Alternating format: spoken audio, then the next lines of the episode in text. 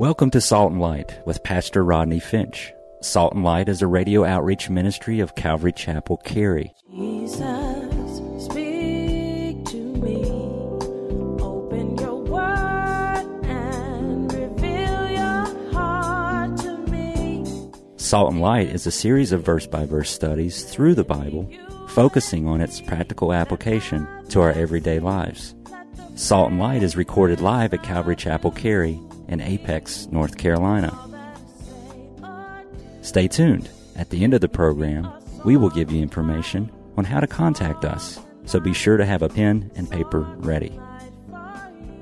Today, Pastor Rodney will be teaching from the book of 2 Samuel, chapter 7. So grab your Bibles and follow along. Now, with today's teaching, here's Pastor Rodney. Point number one, saints, in our outline, David praises God for the present promises in verses 18 through 21. Now, keep in mind these words, if you were with me, you know this. These words that were spoken to David were coming out of the mouth of Nathan the prophet. God said, Nathan, tell David, you're not going to build me a house. Although in verse 10, a worship center will be built, just not by you. Now, remember last time we asked the question, what do you do when God says no? Remember? Remember? Okay, three people. Let me try it again. Remember? Got it. What do you do when God says no? Verse 18, look at it. Then King David went in and sat before the Lord. Listen, when you're disappointed and you're discouraged and God says no, can I tell you something?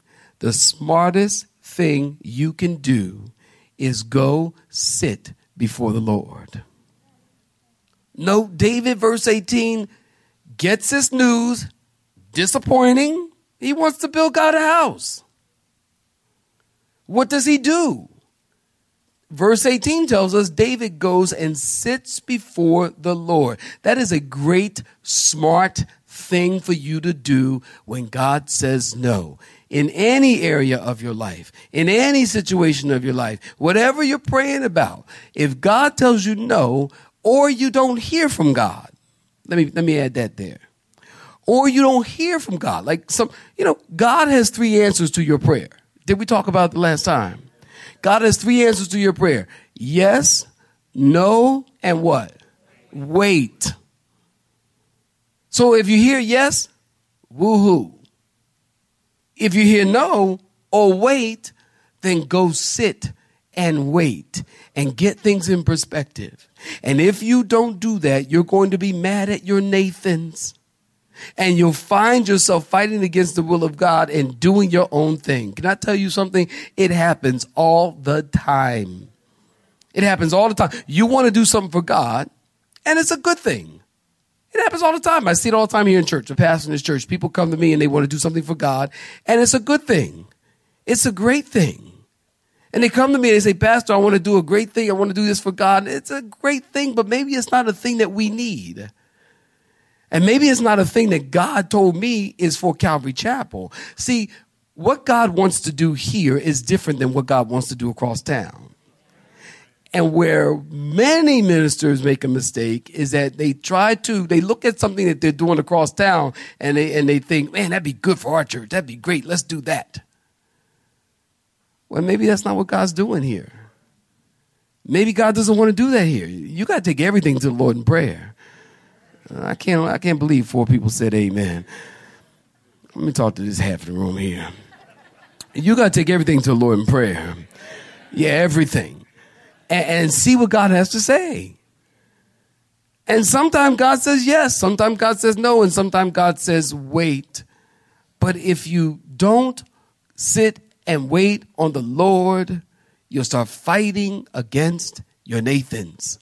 You get mad at your Nathans. You start blaming people and blaming the church and blaming Pastor Jim and blaming I'm sorry. I don't know how your name got in my head, man. You're right there, so you're in line of sight. And, and blaming blaming people. We, we we have seen this, have we not? People come and say, "Well, you know, I, I like to do this in the marriage ministry." This has happened. a long time ago, so I can talk about it now. I want to do this in the marriage ministry. We have a marriage ministry. We have a great marriage. Uh, we have a great marriage ministry. Pastor Jim and Melissa have served faithfully with the marriage ministry. So somebody comes up and they want to do something in the marriage ministry, which is not necessarily what God is doing already here. But then they get mad and they, well, you know what? I'll just leave the church. They don't want my gifts. They don't want my talents. Oh, they don't, they don't, they don't, they, that's a us for no more church. I'm leaving because you're trying to do something that God hasn't called you to do, or God said wait, or God said maybe just sit and wait. Maybe it's just not the time for that right now. It could be a lot of things. It's not for us to question what God is doing. It's for us to obey what God has told us to do. Am I right about it? So we can't we, we, we can't just get ahead of God. This is a huge disappointment for David. But listen, when God says no, it means he has a better way. Write that down. When God says no, it means he has a better way. When God says no, it means he wants you to accept that no. We have a hard time accepting no. I've always said this. I, I think I, I, I think waiting should be a spiritual gift. Shouldn't it? Patience, a gift. Because people don't want to wait. They don't want to wait. They don't want to be patient. They don't want to hear God say no. Sometimes God says no. Just like you say no for your children, and they may not understand it. But you say no because you know that's not a good thing for them. But then they start getting mad at you. You become Nathan to them. And this is working out great. Amen. You become Nathan to them because you're not doing what they think you ought to do. You have to follow God. You have to trust God and accept His will and then support what God says and, and, trust Him. And if you don't get before the Lord and go sit like David did, you end up bitter. You end up angry at people around you and they have nothing to do with the decision. Isn't that the truth? When God says no, the smartest thing for you to do is go and sit before the Lord. And then while you're sitting and thinking about God's answer, you'll come to yourself and like David, you'll begin to praise God for present promises. We don't know how long David sat there. But after a while, David opens up his mouth and David begins to talk all the way to verse 29. First of all, he says, Who am I, O Lord, and what is my house that you have bought me this far. This is a great way to start a conversation with God. You need to write that in your margins. This is a great way to start a conversation with God. You know how? You know how? Humble. Humble. Who am I? Oh Lord God. And what is my house that you have brought me this far? That's humility. Hey, word for the day. Word for the day. Stay humble. Stay humble. Jesus was humble we should be humble. And if you're not willing to be humble, you can't abide. Pastor Matt's sermon. You can't abide if you're not willing to humble yourself. First Peter 5 5, memory verse. God resists the proud, but gives grace to, to the humble. I told you the one condition of the heart that God resists is pride. Pride drives a wedge between you and God. Pride destroys nations. Pride destroys marriages. Pride destroys families. Pride destroys moms and dads. Pride goes before destruction and a haughty spirit before fall. Proverbs 16, 18. Somebody once said the problem with humility is when you realize you have it, then you just lost it. Isn't that true? The problem with humility is when you realize you have it, at that moment, you just lost it just at the point where you think I sure am humble, you ain't. Amen. My favorite verse, I told you, Micah 6 8.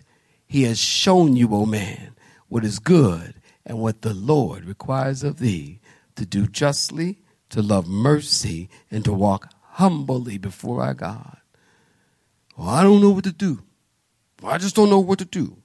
I don't, I'm this Christian thing is all about. I'm not really sure what I should be doing. Or I'm supposed to be doing something, but I don't really know what to do. I can tell you what you can do. Do justly, love mercy, and walk humbly before your God. Do you realize if you do those three things right there, you're doing plenty? That's enough to keep you busy for a lifetime. Say amen. You know I'm right about it. You just don't want to say amen and admit it. Do justly, love mercy, and walk humbly before your God. This is what God requires of us. Live in humility. David is sitting before the Lord, and his mind ran back to the beginning. Are y'all picking this up? David remembered when Samuel came to the, to the house of Jesse and David was out with the sheep with his guitar and worshiping God and God chose him to be king over Israel. And Sammy, remember, he poured, I think it's the first Samuel 16, he poured a bucket of oil over him and anointed him. David is overwhelmed as he thinks back on the great things that God has done from that day all the way to bringing him to the throne in Jerusalem. And David says, God, you brought me this far. Who am I, O Lord?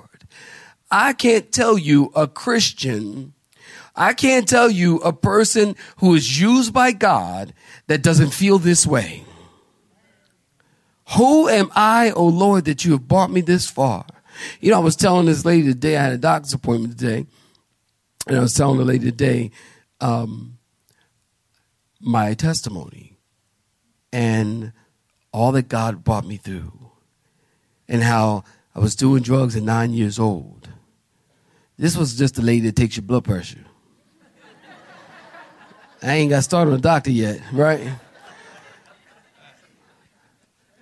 I'm telling, I'm telling, I'm telling her. I said, I'm telling her. I started doing drugs when I was nine years old, and I went through junior high. She was in tears by the time I, by the time I was done. I was almost in tears again. She was in tears. I'm almost in tears. I'm like, get my blood pressure before you like pass out or something. I mean, do you need some water? I mean, she was really, really touched. And I'm telling her, you know, I started doing drugs when I was nine years old and went through junior high and high school doing drugs. And, and I told her January 23rd, 1982, God saved me. And who am I that you have brought me this far? God saved me. Look what he's done. I'm shocked. I meet people that tell them I'm a pastor and they go, Really? Especially people from the old block, you know. Hey, what you doing? Well, I work for trash company. I work for SEPTA. SEPTA is a city driving system, city bus system. I work for, yeah, what do you do? I'm a pastor. What? There's a God somewhere. I'm, I'm like, yeah, that's what I spend my life telling people. Exactly. I look at my own life and think, who am I that you have brought me this far? You need to look at your life. You need to look at your life and think, look, look, you, just because you're not pastoring a church and maybe you have a job and you've got, you know, life, you go to work and you come home and you do, you know, God has brought you a mighty long way. I don't care where you are in life. God has brought you a mighty long way. And you need to say, who am I that God has brought me this far? He didn't have to let you live today, but he did. You woke up this morning, did you not? Huh? He kept your heart beating in the night when you were sleeping. He never sleeps nor slumber. You do. That's called the faithfulness of God. Where my saints at? That's called the faithfulness of God. Who am I? Love that statement. Could talk about it all night long. Who am I that you have brought me this far? Again, don't know a man nor a woman that God has used that would not say, amen to that statement. Even Isaiah chapter 6 verse 5, Isaiah said, So I said, woe is me, for I am undone, because I am a man of unclean lips and I dwell in the midst of people of unclean lips, for my eyes have seen the king, the Lord of hosts. Woe is me.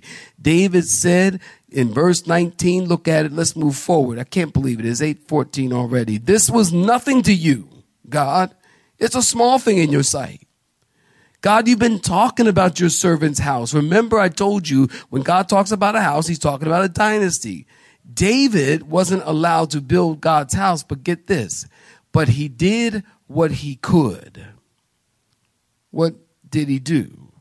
Well, First Chronicles chapter 29, verse 2 and 3 tell us, Now for the house of my God I have prepared with all my might gold things to be made of gold, silver for things of silver, bronze for things of bronze, iron for things of iron, wood for things of wood, onyx stones, stones to be set, glistening stones of various colors, all kinds of precious stones and marble slab in abundance. Moreover, because I have set my affection on the house of God, I have given to the house of my God over and above all that I have prepared for the holy house, my own special treasure of gold and silver. Listen, David wasn't, leave that verse here for a second, please. David wasn't allowed to build the house of God, but he did what he could. He did what he could, and that is get things together for Solomon so that he could build God's house. He wasn't jealous or, uh, you know, man, he, I can't do it, so I'm not, I'm taking my marbles and going home. I can't do it, so I'm not going to even be a part of it because I can't be the head of it. I, I'm not going to. No, David didn't do that. He got things together and he gave. I have prepared for the holy house my own special treasure of gold and silver. He got things together so that things would be nice when Solomon's time came to build the temple and to build the house of God. And we all need to have that mindset to make God's house pretty Huh? Why are we so concerned with our own house and we're not concerned with the house of God? God had a real problem. Read Haggai, or some people pronounce it Haggai, chapter 1. God had a real problem with Israel because they were fixing up their own houses. My saints know what I'm talking about. They were fixing up their own houses, paneling the walls and landscaping the front and they left God's house undone and, and, and, and, and in shambles for 14 years. And every time somebody came to them about, hey, let's get to God's house, they had an excuse as to why they couldn't do it. Why they couldn't get to God's house, but they were taking care of their own house. Saints, that's a word for us. Let's be mindful that we are taking care of God's house as well as taking care of our own house. We absolutely need to take care of our own house. But you need to take care of God's house too. If this is your house, then let's pull together and take care of it, all of us. It's not my house, it's God's house. And we are God's people who live in this house. Am I right about it? We're God's people who live in this house. Therefore, we ought to give to this house. It's not biblical. Listen, I'm only saying this to help you. It is not biblical for you to tithe to another ministry of any kind until you have first given to your own house. That's the order of things. Thank you. Thank you. And and you know what? I've said this before and I'll say it again. I, I, I don't know how people can come to God's house, feed in God's house, rejoice in God's house, receive in God's house, be blessed in God's house, worship in God's house, and not give anything to God's house. I don't know how I don't know how you can do that in conscience. I don't know how you do that. I don't know how you do it. Because it's God's house. And we know that just like it takes money to pay the CP&L bill at your house, God's house is the same way. And we've got to paint the walls when all y'all handprints is all over it. Hallelujah. Uh huh. We got to paint the walls and we got to fix the door because we've opened it like 10,000 times this month. And the hinges are wearing. We've got to fix that stuff.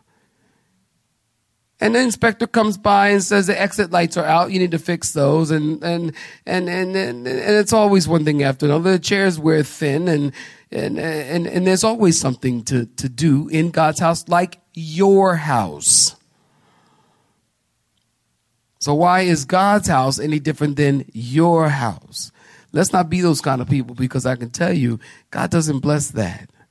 God blesses people when they make his house a priority.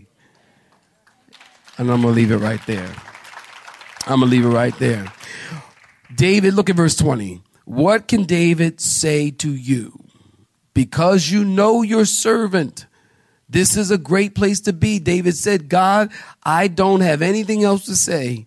David is overwhelmed by the promise of God to build him a house. What David says, what can I say? Now remember, David was a songwriter. David was a poet. David was a verbal man. But now he's tongue tied and silenced by God's grace and kindness. I get the impression that David is processing all of this and is still sinking in. David said, God, you've done all these things in verse 21 for the sake of your word and according to your own heart. You have done all this greatness to let your servant know. David is overwhelmed. He says, Lord, you've blessed my life. You've blessed my house. You brought me from leading sheep to the throne. Who am I? You know what David is doing? He's sitting down and counting his blessings.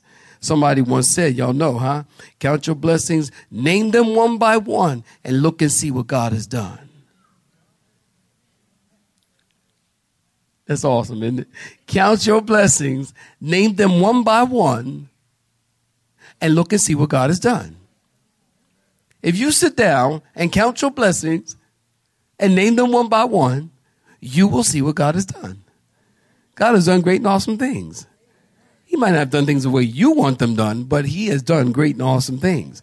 And that's what David, I'm wait while you clap. Go ahead. I'll wait while you clap. That's awesome. Point number two, let's move forward. David promises or praises God for the past providence in verses 22 through 24. We've already read it. Providence means, if you don't have this written down, might want to write this down. Providence means the supernatural arrangement of natural events. The supernatural arrangement of natural events. Providence is not to be confused with good fortune, fate, or luck. Everything that happens to you is brought to you by the providential hand of God. Here in the text, David talks about God's providence in choosing Israel in the past. You are great. Look at verse 22. Oh Lord God, there's none like you, nor is there any God beside you. In other words, God is God alone, and there's no other true God. There is no God like our God. He's a great and awesome God. And David says this is what we've heard all throughout our history. God has done great things for David, but not just for David. God has worked in and through David to fulfill his promise to Israel. Verse 23 and 24 recount the greatness of God. You can see in his works. God redeemed Israel from Egypt and made a name for himself. In verse 24, you have made yourself, your, your, your people Israel, your very own people forever. And you, Lord, have become their God. You've made your people Israel your very own people for how long, saints? Forever. You know, there's a lot of forevers in this chapter. Look at verse 13 a forever throne. Verse 16 a forever kingdom. Verse 24 a forever nation. Verse 25 a forever promise. Verse 29 a forever blessing. You've made your people Israel your very own forever. It's always been God's plan that blessing the world would come through Israel. I think of Genesis chapter 12, 1 through 3. Now the Lord had said to Abram, Get out of your country and from your family and from your father's house to a land that I'm going to show you. And I'm going to make you a great nation. And I'm going to bless you and make your name great. And you shall be a blessing and I will bless those who bless you and curse him who curses you. And in you, watch this, all the families of the earth shall be blessed. It's always been God's plan. You. Have been listening to Salt and Light, a radio outreach ministry of Pastor Rodney Finch in Calvary Chapel, Cary, located in Apex, North Carolina. Join Pastor Rodney Monday through Friday at this same time. For information regarding service times, you can contact us at 1 800 293 0923. That's 1 800 293 0923. Or you may listen to today's broadcast in its entirety by visiting the media library on our website at cccary.org.